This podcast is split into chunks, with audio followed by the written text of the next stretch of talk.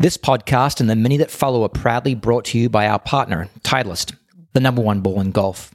Now, as it relates to earning an edge, our friends at Titleist have been the leaders since the early 1900s. And in order to compete and win at the highest level, frankly, there's no room for second best. For this reason, the best players in the world trust Titleist.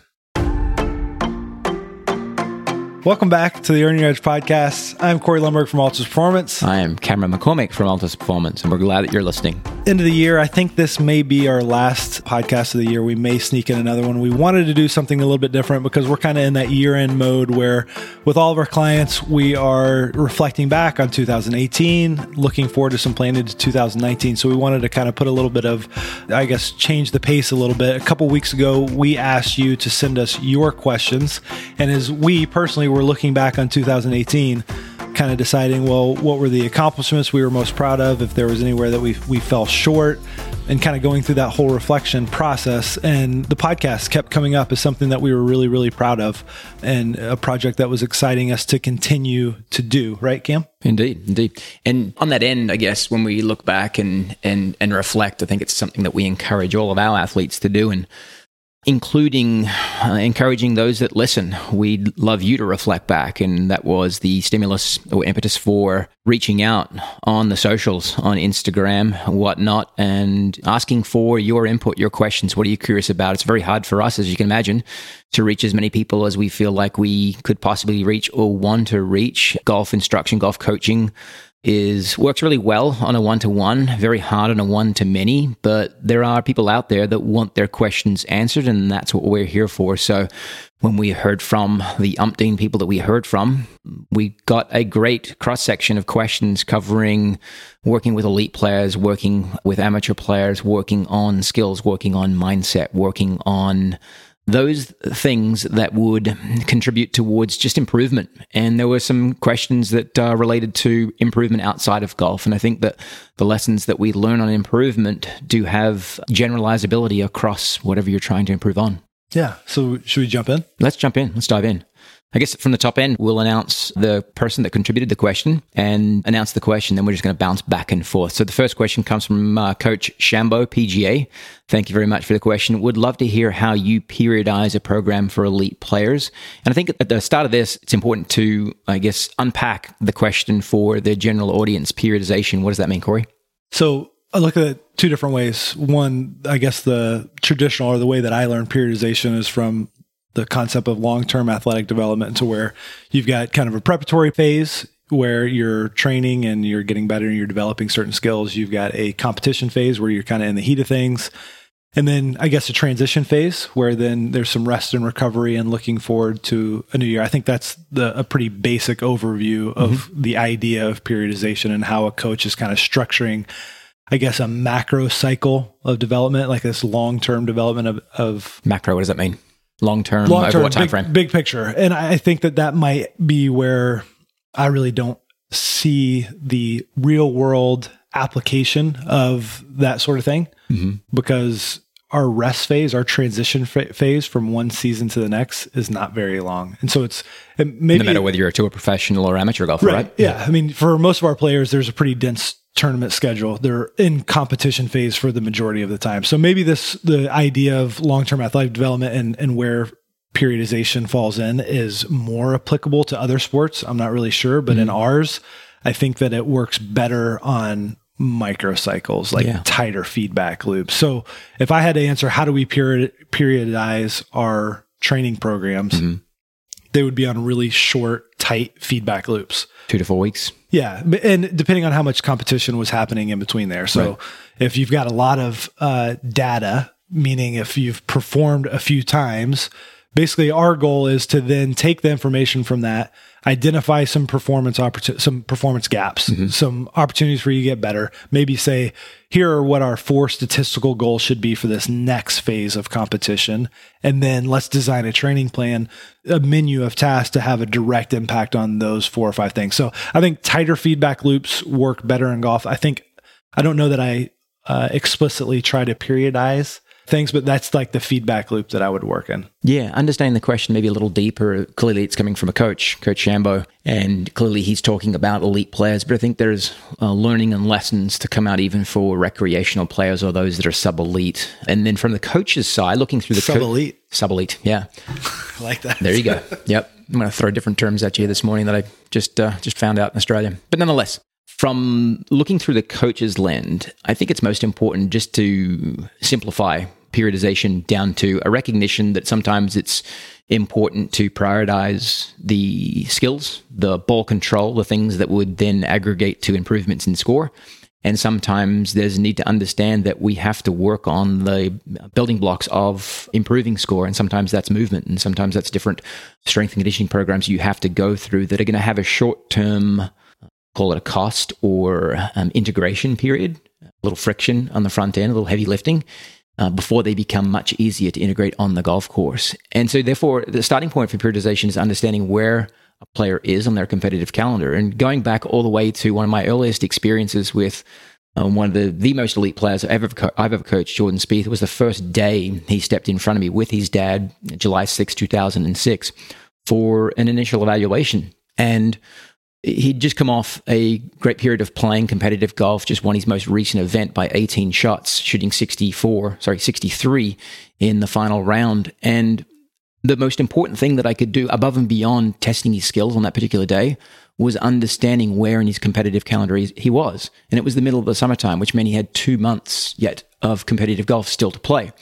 And closing out that initial evaluation session, I said to him, much to his disappointment, look, there's not very much I can do with you today. You have all of the skills you need to play great golf for the rest of the summertime. And as I mentioned, much to his disappointment, but yet it was serving the need of giving the player what they needed rather than what they wanted. He wanted to come in and he wanted me to tell him what he needed to do to improve his swing. And at that point in time, there wasn't necessarily anything he needed to do to improve his results. Therefore, there wasn't anything he needed to do to improve his swing. But yet at the same time, what I did is I outlined via email to his dad later that evening here's what it would look like essentially when we started to work on his off season. When September came, October came, and he wasn't playing very much competitive golf, so we could get him ready for what he was about to do the following season, which was level up, essentially play longer yardages against uh, much, um, I guess, deeper fields of competition. And so going back, kind of noting the points of importance that I, I think what I've just said is Start with an understanding of where a person is in their competitive calendar, recognizing that there are windows of opportunity, to use a popular term in, in coaching, for um, technical intervention, strength and conditioning intervention, even mindset intervention that need to happen away from competition. But then when competition comes or in lead up to competition, we need to shift our priorities as coaches to skills, which means skills based tasks, which means a lot of golf course activity. And so your training programs might shift 90 10 90% performance on course or off course into 10% um, technical maintenance. Whereas i guess to throw a percentage out there at you when we're in a block of time where we are doing the heavy lifting of technique change or modifications in strategy mindset and strength and conditioning it might be 50 50 50% of the time spent on things that would help a player build a stronger capacity. Now, last point before I let you go, because I know you want to yeah, say something here, sure. Um, last point of importance there for the recreational player. The recreational player generally isn't playing as much competition. That competition might be falling under the heading of their Wednesday or Saturday game, yeah, member guest, yeah. exactly. And so the things that they would be doing that would fall into the context of periodization might be I'm going to practice on Monday that which would provide me better contact or better ball control. But Tuesday and Wednesday and lead up to what might happen on Thursday through Saturday, which is might might be my member guest or might be the club championship, would be shifting the intent and shifting the focus to ball control and the skills of playing the game. Yeah, and I think the only thing that I, I would add to that is that I think as coaches, you know, I remember reading about periodization for the first time. I mean, like, oh my gosh, this is beautiful. Mm-hmm. Like this nice, neat separation between first I do this and then I can go into competition phase.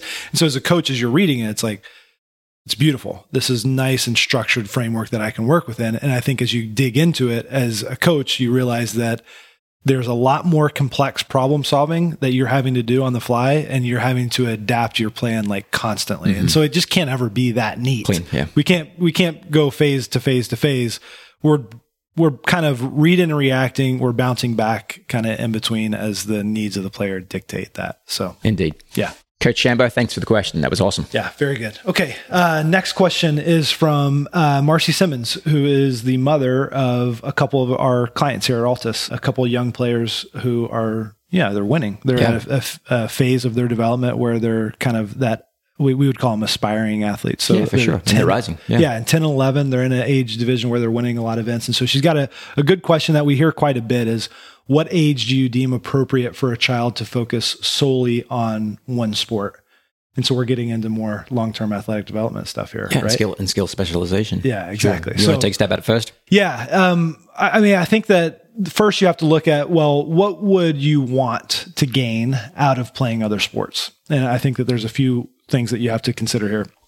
I think as coaches, we, we our ears perk up when we hear that we have a, a athlete in front of us that has played a lot of other sports, and we get excited because okay, cool, we're going to have this canvas to work with of an athlete. We're going to have someone who has developed these fundamental movement skills, this physical literacy that's going to serve us well. They're going to have these coordinative skills that they've And developed. serve them well. Yeah, and serve them well. It's going to make our life really easy because they're they're likely going to be able to implement changes athletically, dynamically, pretty easily. So I think that in in kind of backdooring into the answer to that question, it would be, well, what do we want out of playing other sports? That as a coach, that's what I want. Mm-hmm. You mentioned two terms right there that I think are necessary to unpack from the standpoint of understanding what is it that we want. You mentioned physical literacy, so express what you mean by that and the coordinative capacities that may be able to be pulled or leveraged from other sports. Yeah, so I, I don't think that I could list the fundamental movement skills as they're defined. And but you don't need yeah, to, but let's what are fundamental movement skills? An ability to like catch, kick, run. run, kick, just Yeah. coordinative abilities Yeah. is kind of how we refer to them. Like uh, just an athletic skills. Mm-hmm. Like you can move, you you can move your body. You've got the proprioception, you've got power, you've got sk- agility, you've got speed. You you develop all that Yeah. stuff. So back in the day when I did a lot of work in the developmental arena, early in my coaching with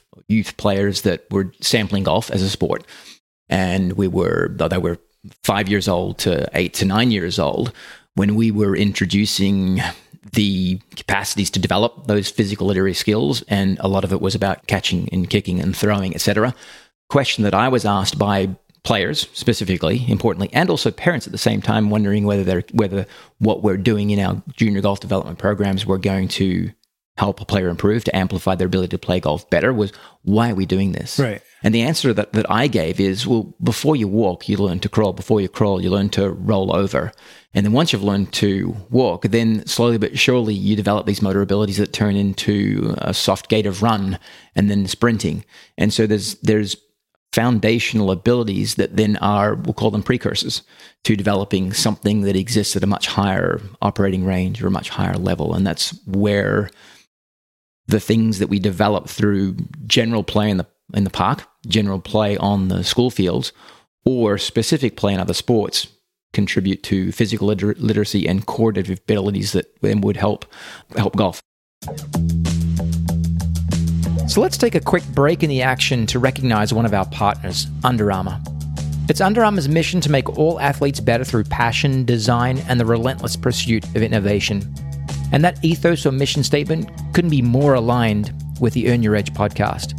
We're thankful to be powered by Under Armour.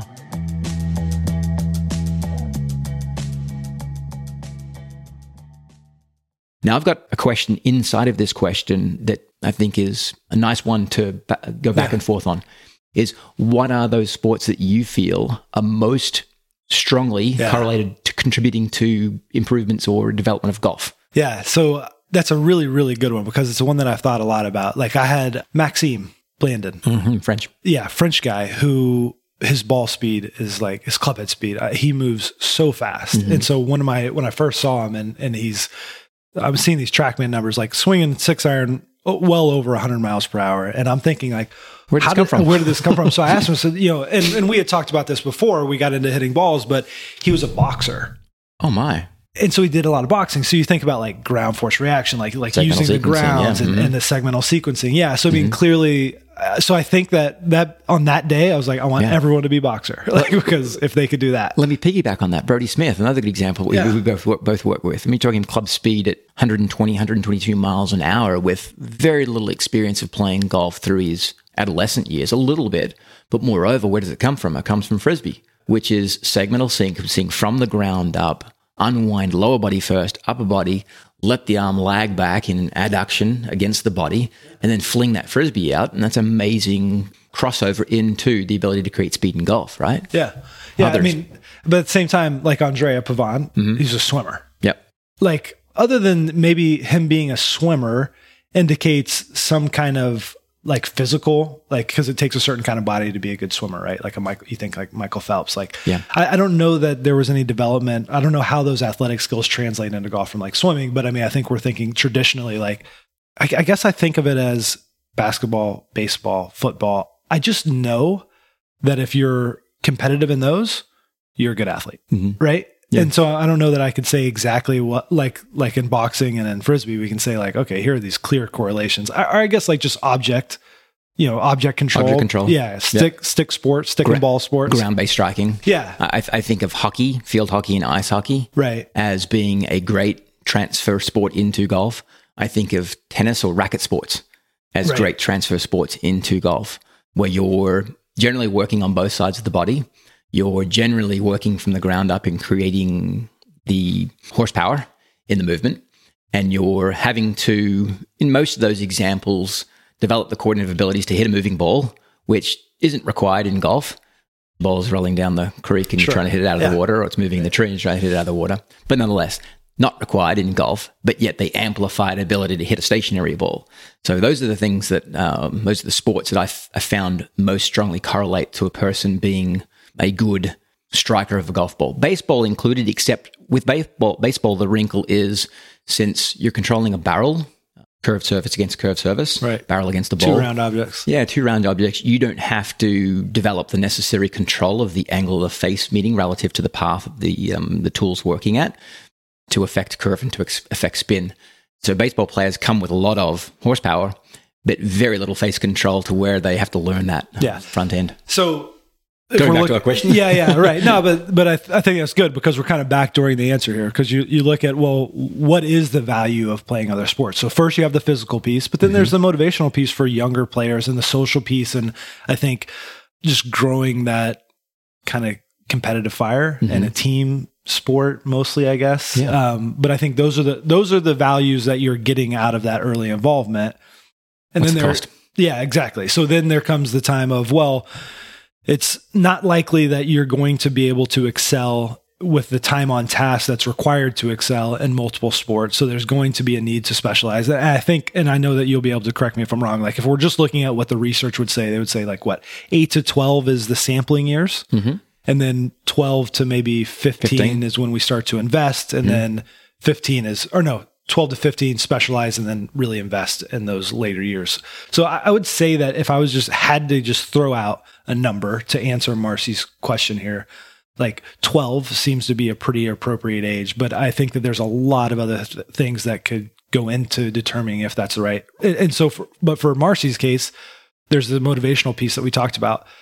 Her kids are so eat up with golf. They love golf so, so much. I think that you would be hard pressed to tell them to do something other than golf because they love it so much. For sure. And that one of the important points that I was wanting to make in answering this question, I was about to interject on the front end was the knowledge when someone sits across from you, whether it's in, in on the lesson tee or on the golf course, you're riding in a golf cart with them and they say, I'm all in. I'm pushing all of my chips across the table. I'm going to put them all in on golf. That's a big consideration to make.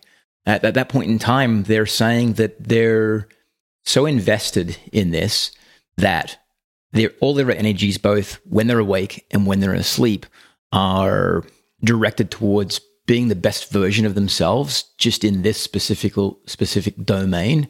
Um, in in this case, we're talking about golf or any other sport, for that matter. That I don't want to ever dampen that fire. I don't want to ever dampen that that, that, that ferocious attitude of I'm going to get good at this, uh, and you just sit back and watch. You want to, as a coach, and and my belief as a parent, encourage that. When someone demonstrates that desire, that motivation towards getting great at something, what you want to do is you want to lay out the roadmap for them. And at the same time as laying out the roadmap, there are here's the turns to take, but here are also the turns that are um, would be poor turns to take, the pitfalls. And so Yeah. inside of that question, what's the problem with specializing? Burnout is probably the most well documented or well discussed one. But uh, as a player specializes, there are ways to avoid burnout. And that's with going back to our first answer is part of the periodization, understanding there's a happy marriage between competing, happy marriage between the volume of practice, and there's a happy, happy marriage between being just a normal person and not being quote unquote a golfer um, before being a person. You're a person first. You're a son or a daughter. You're a friend to other people. You're a student. And so having a well rounded view of your interests and managing those is probably the easiest way to avoid burnout. The question that I have is that I'd be interested to hear your take on the fear that parents have is that they see the need to be recruited by my freshman year, or I've got to mm-hmm. make sure that I'm playing in these tournaments, I'm getting to these AJGA tournaments. So it seems that early and earlier, there seems to be this pressure to specialize early because you need that time on task to get into those tournaments and, and it succeed at an early age. The question I had for you how important or how much of a predictor is success at 10 to success at 18, in your opinion? I can't specifically answer that other than to say that when you look back at AJGA results at 13 or 14 years old, there's a relatively heavy correlation between the players that are successful when they first start AJGA level golf and those that continue to be successful. There are other players that over time, through their teenage There's years, some turnover. yeah, will will climb. Going back even a step further, when you look at the records on US Kids Worlds, there is still a heavy number of those that were successful back when they were seven, eight, and nine in that to where they're successful in AJGA level golf. But it's not a if this then that scenario. Just because you're not successful at one level doesn't mean you can't continue to develop your skills. So that's an argument for, Both, actually. It's it's agnostic, quite frankly. okay. Yeah, it it doesn't argue either side of that. It says you can be successful as long as you understand where the pitfalls are. You know, if you're starting from behind in a race, you've got to run faster than everyone else, which means Sure. you've, you've got to do more work. The work has to be more intelligent to close that gap. Now, you may be starting from a later period, further behind, but you may have a greater depth of skills that you're bringing from other sports, and therefore the early development is much more accelerated, a quick responder, so to speak.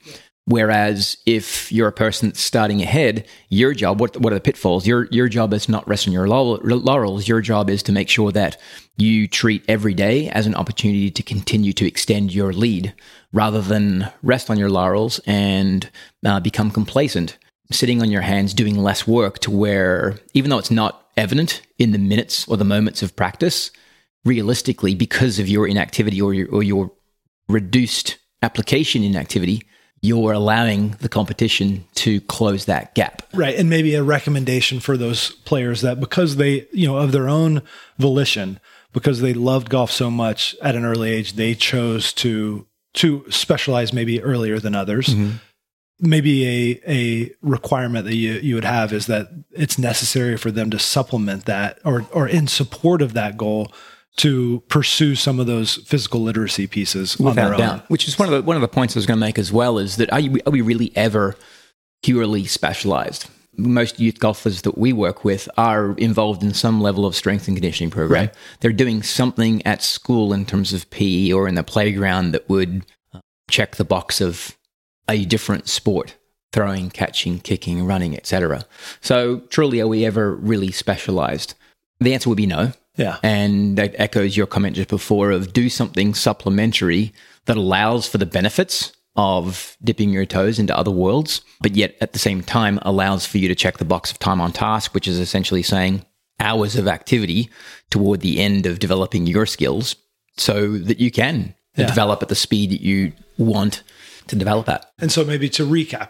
our answer there is Yeah. that We're, what, 15 minutes yeah, in right. the most important piece is that there's some autonomy in that decision from the child. Motivation, Yeah, purpose. exactly. Purpose is the engine that drives all elite performance because through that purpose, a defined purpose of I want to be good at something, then there's this intrinsic motivation inside of that to do the work. I'll do what's necessary. Exactly. And then as long as you're exposing that person that wants to do what's necessary to the right information, then you're adding to the fire the most high octane fuel. You're not burning kerosene, which is a slow burning fuel. You're burning rocket fuel, and you've got to have enough rocket fuel to go, don't you? Because it's a quick burning fuel, but it'll get you far fast. Yeah. Marcia hopefully answered that question right there as thoroughly as you hoped. Yeah, okay. We were supposed to hit on these every, like, each question was supposed to take three to five minutes to answer. Yeah, I think we're about we 30 do, minutes into we this thing. We may do a part two. right. Yeah, we got a lot to say on this stuff.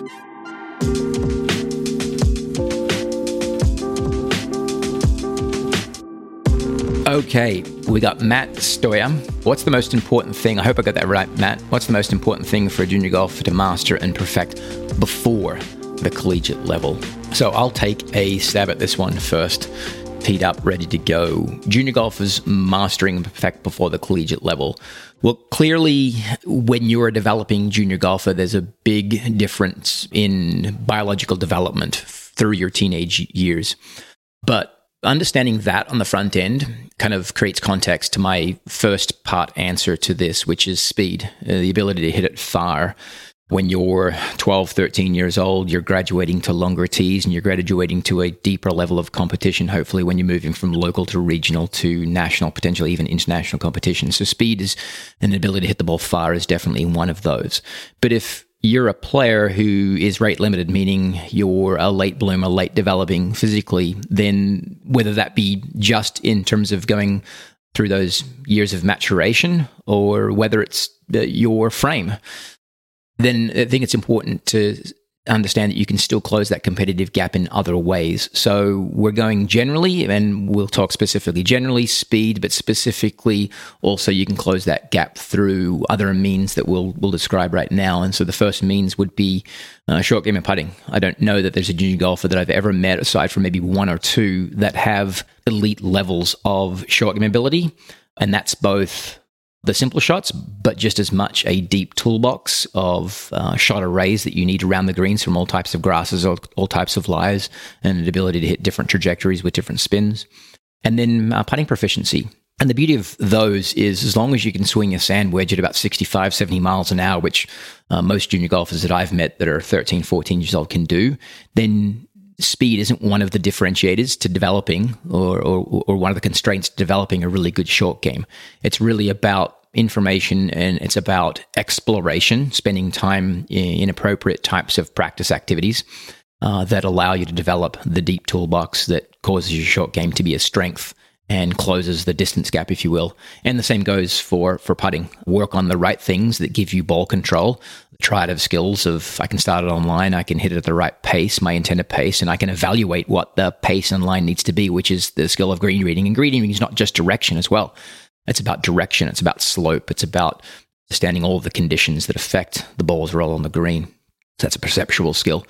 Uh, you can develop those three without being the strongest player in the field. It's about a set of skills that you develop over time through through practice, the perceptual skills, the touch skills, built on top of a foundation of really good technique.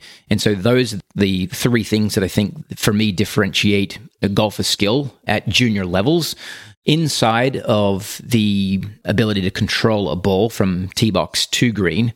I talked about the speed there, but just as much, it's about having a predictable ball flight, a start direction, and a curve that you can step up to the ball and know that it's going to do one of two things. It's either going to curve more or curve less, but it's always going to curve in that one direction. So predictability is another separator for a junior golfer to continue to scale before they get to college. Okay. That covers most of it there. I mean, if I was going to come up with a composite of like all the college players that mm-hmm. I've coached, like what do they all kind of do similar? And I know there's certainly uh, exceptions to this.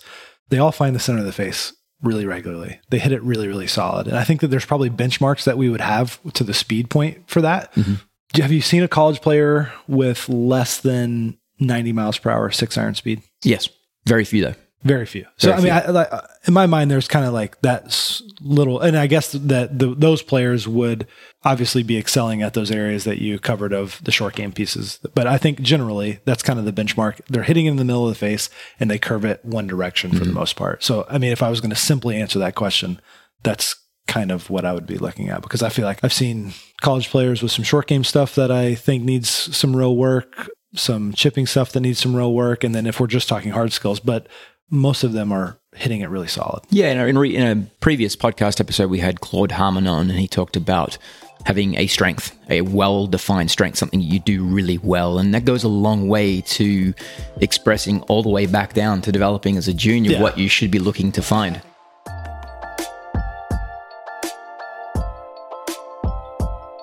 The next question was from WX Chorus 30 kind of building on that that last question was m- what are the most important skills college golfers need to acquire to take their game to the next level? So now we're talking about we, we discussed what do we need to be uh, successful in college and now what do we need to be be doing to kind of climb that next rung of mm-hmm. competition? Yeah. Starting broad when we're talking generally it's a really hard thing to answer because when you're talking collegiate players there's a wide range. Wide range of scoring abilities and skill abilities. So sometimes when you're a perhaps a D2 or a D3 player, there's still a need to do those things that we just expressed a junior golfer would need to do to develop their capacities to be elite. But if we're talking about players at the higher end of collegiate golf, they're probably playing in a top 100, top top 75 or maybe even specifically tailoring the question down to the hundred or so players that are competing at a top 25 level school,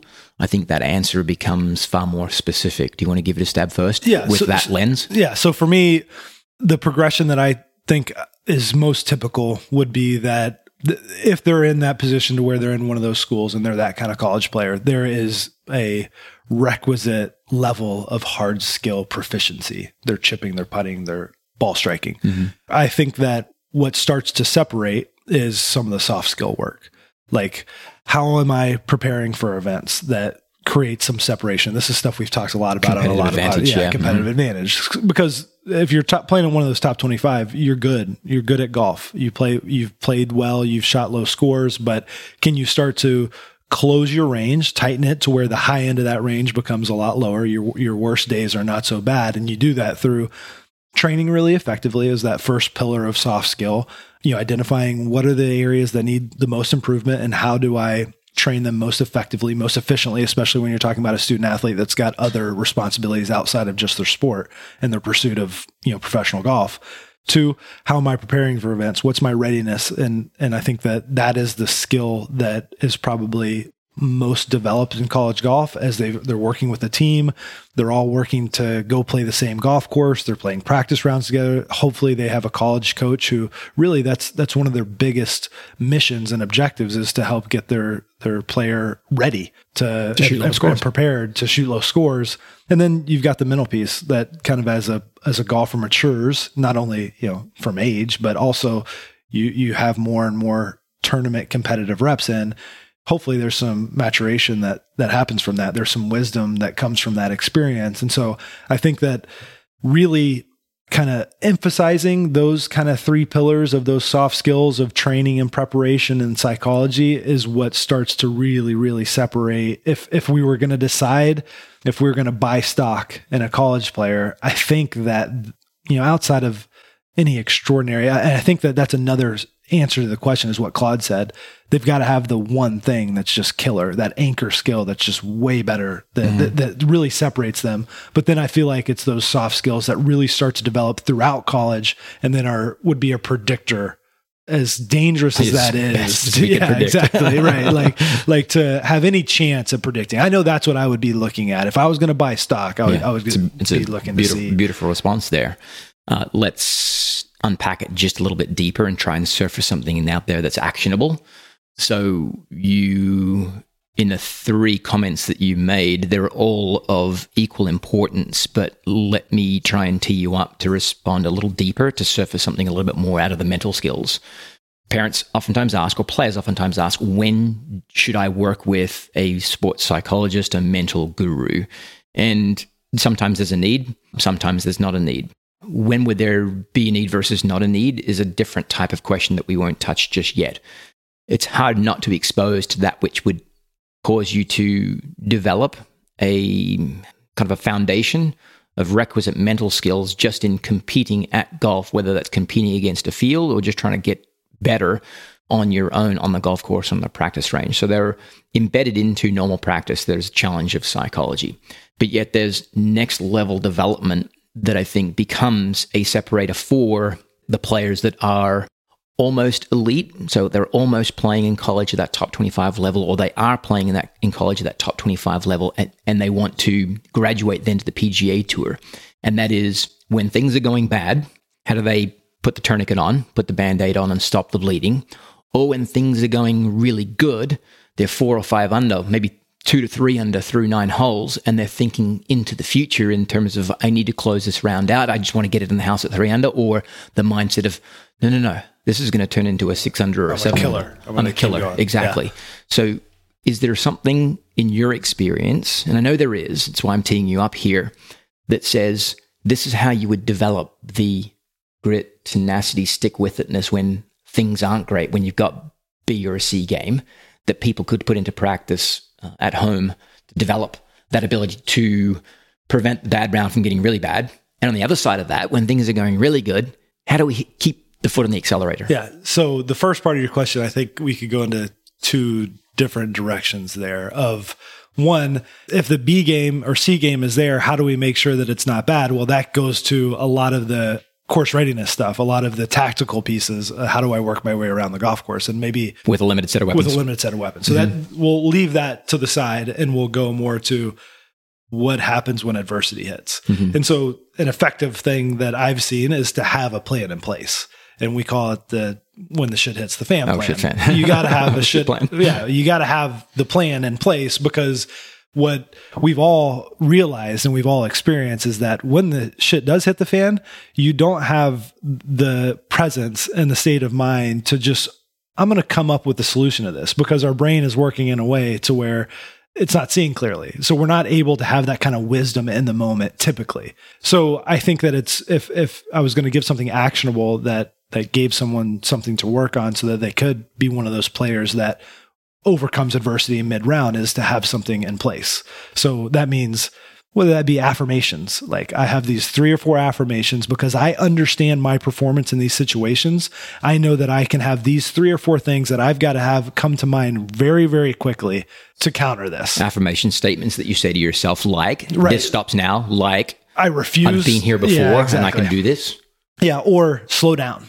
Mm. Like you know when things get going so quickly, and that goes back to knowing your your tendencies in these situations, self-reflective capacity, exactly. and, and having a uh, almost a finger on your own pulse to know where your temperature, where the barometer is, right? Because I know when this happens, typically this goes badly when I do this. Mm-hmm. Understanding, have the understanding, and that comes through those those really critical conversations that we have with players that prompt that kind of self reflection because, and, and, we, this is, you know, the question of do you need a sports psychologist? Do you not? Like, how do you make sports psychology? How do you build this? Well, it needs to be embedded in these conversations that you're constantly having. It needs to be part of this continued conversation. So when we see a, a client after an event, there's a really thorough debriefing that happens, sometimes even to where it's hole by hole, so that not only we can understand as coaches what's going on out there, but then it, it kind of creates this awareness out of the, the athlete that says, you know what? If I hadn't gone through this process, I wouldn't have thought this through all the way to have this understanding for here are what my tendencies are. And so once that's in place, now you can have a plan in place. And that could be a written plan. A lot of times it is a written plan to where it's something that you're either actively writing before a round, before an event, or it's something that you're just revisiting. You already have it written down. It could be something that's on a yardage book or, or, or on your phone, something, something externalized to where you don't right. have to rely on yourself in the moment when things are moving fast to remember those things. Exactly. Sometimes it could be like Louis Oosthuizen's red dot that he used so famously to win the Open Championship. Yes, Louis Oosthuizen. I was almost thinking it might be Charles Schwartzel. No, Charles won the Masters. Louis won the, the Open. Or it could be Jordan Z on the ball. That it's this constant reminder, externalized. It doesn't have to be his CPU that's bringing this up. It's externalized to where, okay, that's my mental cue, my mental trigger to zero in. But like you say, written down in your yardage book, page you turn to, and you see, okay, there's my affirmations. Okay, it's hitting the fan right now. These are the things that I need to remind myself of. One or two, very simple and very quick. How about weapons, though?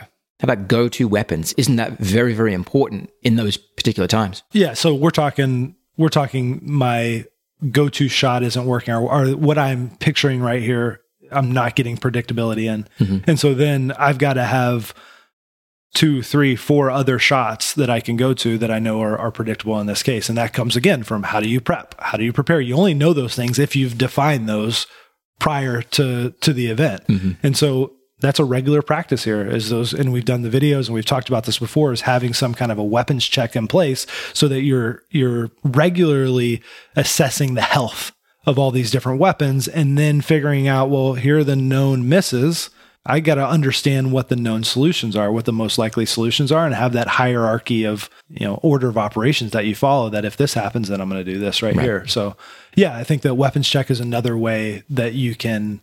That's part of the shit hits the fan plan. Is yeah. like, is your weapon working right now? Is it time to bail? Yeah, and go to the next weapon. Yeah, cut bait and then uh, retool.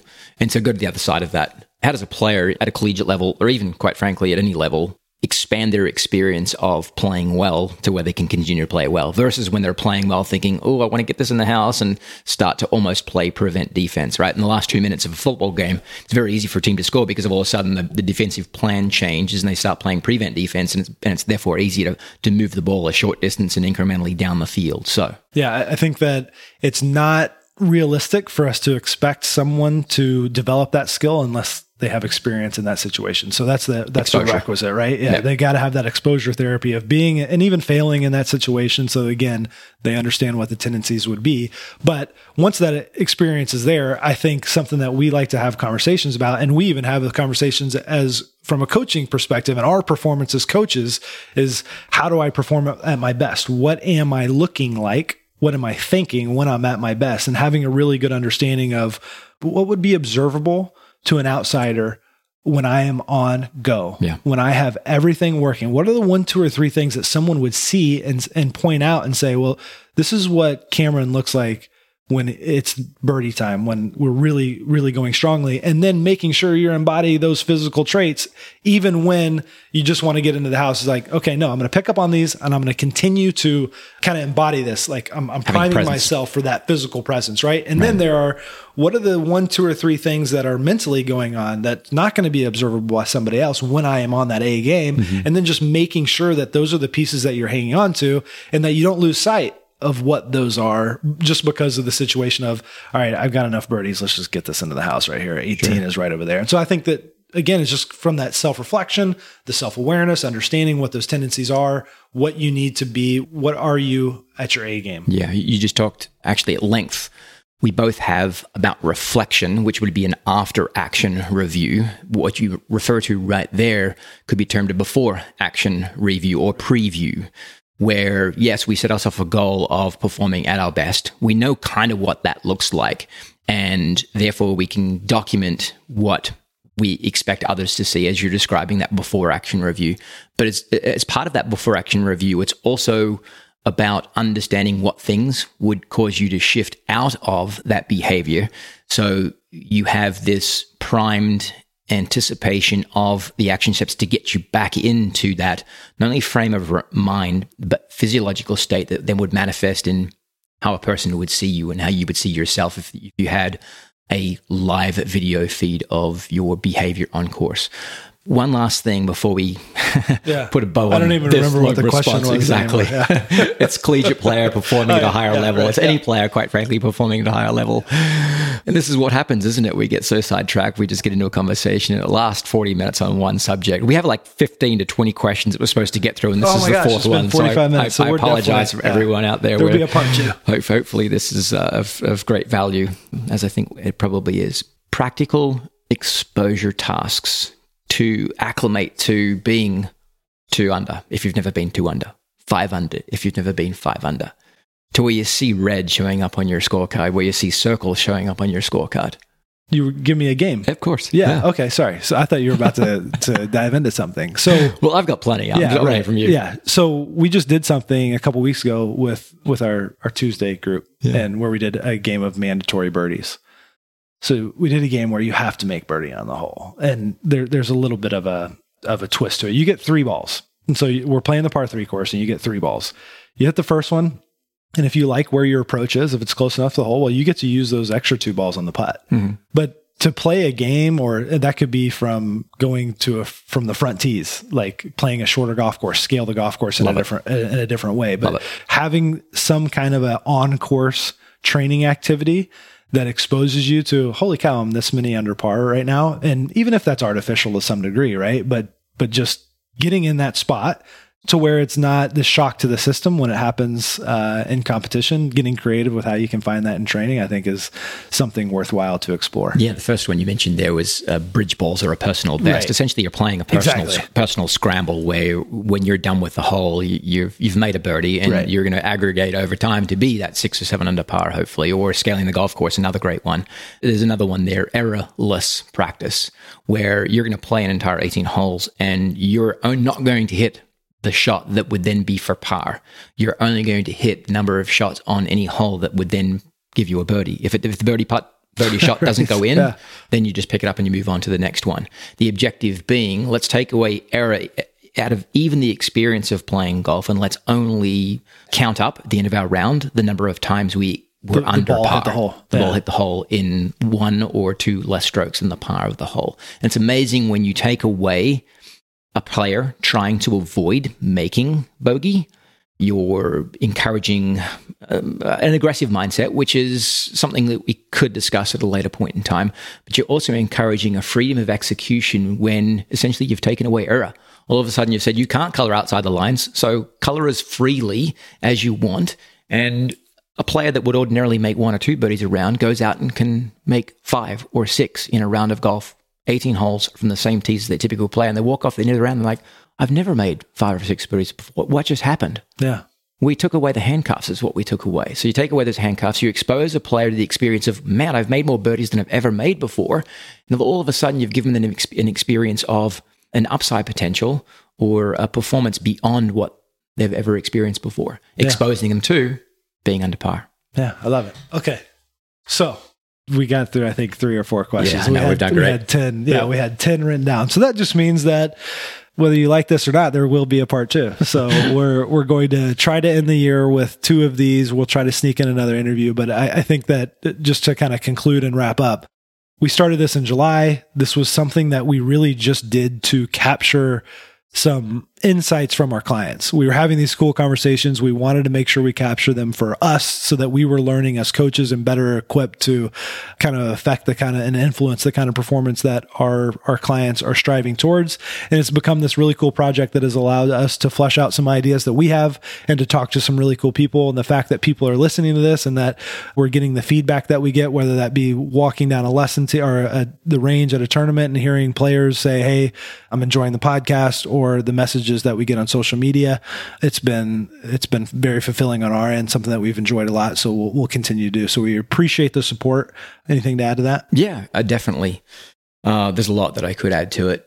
You mentioned a lot of why we're doing this, meaning we. Um, and I would echo that we're doing it for you, the audience. Uh, it's one thing for us to affect change and improvement and um, explore the terrain of improvement with the players that we get to spend time with. That's the one to one when we are sitting in front of someone, looking them in the eye and eye and, and talking with them. But it's another thing to be able to uh, affect change on a level of one too many, and that's the reason we do this. And for those out there that don't know Corey, Corey is a big believer in Christmas and Santa Claus. And right. before he sent his letter off to Santa this year, I caught eye shot of it. And on his letter to Santa, believe it or not, he requested for um, more people to share the podcast. So you can play Santa for Corey and myself, quite frankly, for the Earn Your Edge podcast by sharing it, sharing it to family, friends, sharing it in a text string to all of your associates. And the more you share it, the more we get to share our message with a greater audience, which then serves not only the people that you love and care about, but um, but serves our goal or our orientation to uh, to do more because we're a do more uh, group of people here at Altus. So thank you for listening. Thanks for spending what are we at an hour with us here, yeah, uh, here right now. Yeah, 15 minutes. We did good. Okay. Okay. Till next time. Cheers. Signing off for now. All right. See ya. Thanks very much for listening to this episode. If you want to learn more about Altus Performance, go check out altusperformance.com. You can also follow us on Twitter at Team Altus and Instagram at Altus Performance. Also, thanks to Cordy Walker for his wonderful production work on this and coming episodes of Earn Your Edge.